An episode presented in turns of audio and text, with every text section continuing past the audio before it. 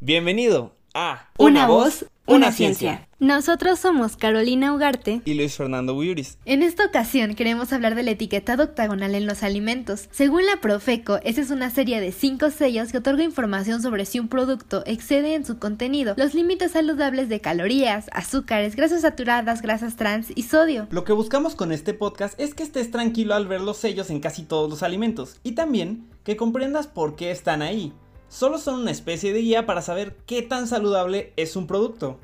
Una buena noticia es que hay que considerar que los productos tienen contenidos netos diversos, pero las etiquetas aplican para porciones de 100 gramos o 100 mililitros, según menciona la académica Ana Berta Pérez del Departamento de Salud de la Universidad Iberoamericana. Sabiendo esto, comencemos a descubrir qué significan estos sellos. Empecemos con la etiqueta de exceso de calorías, la cual indica que el producto contiene más calorías de las recomendadas a consumir, las calorías en exceso se convierten en grasa corporal, lo que ocasiona aumento de peso, obesidad y un riesgo mayor de enfermedades del corazón y algunos tipos de cáncer. La ingesta de calorías recomendadas por la Organización Mundial de la Salud es de 1.600 a 2.000 kilocalorías al día para las mujeres y para los hombres de 2.000 a 2.500 kilocalorías. Un alimento considerado con exceso de calorías contiene 275 o más kilocalorías totales en 100 gramos de producto sólido, o 70 o más kilocalorías en 100 mililitros de producto líquido.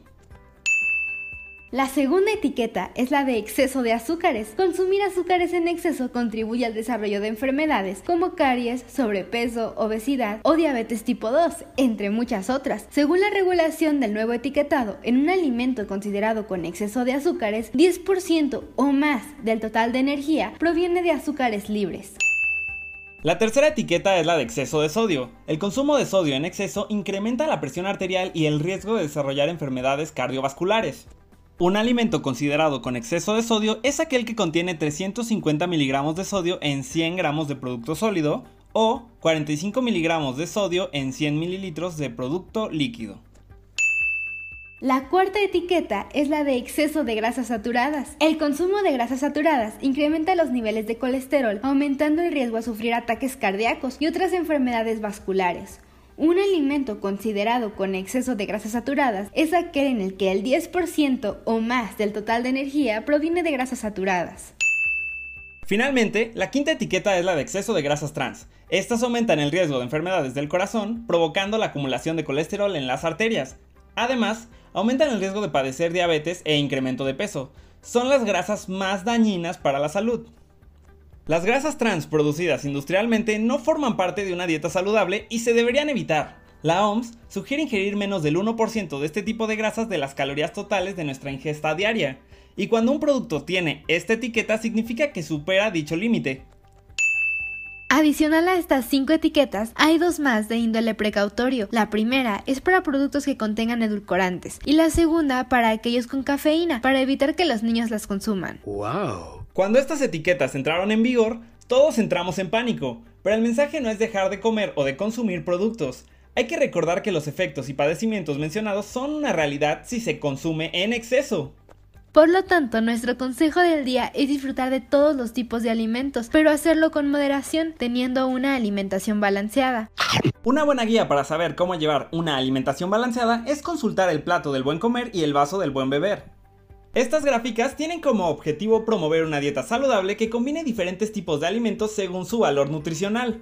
De acuerdo con el plato del buen comer, debemos incluir por lo menos 5 porciones de frutas y verduras diariamente en nuestra dieta. Estas idealmente deben ser crudas y conservar su cáscara. De esta manera se aprovechan al máximo su alto contenido de fibra. Los cereales contienen la mayor cantidad de carbohidratos empleados por el cuerpo como energía. Dentro de este grupo se incluyen cereales como el arroz, el trigo, el maíz y la avena.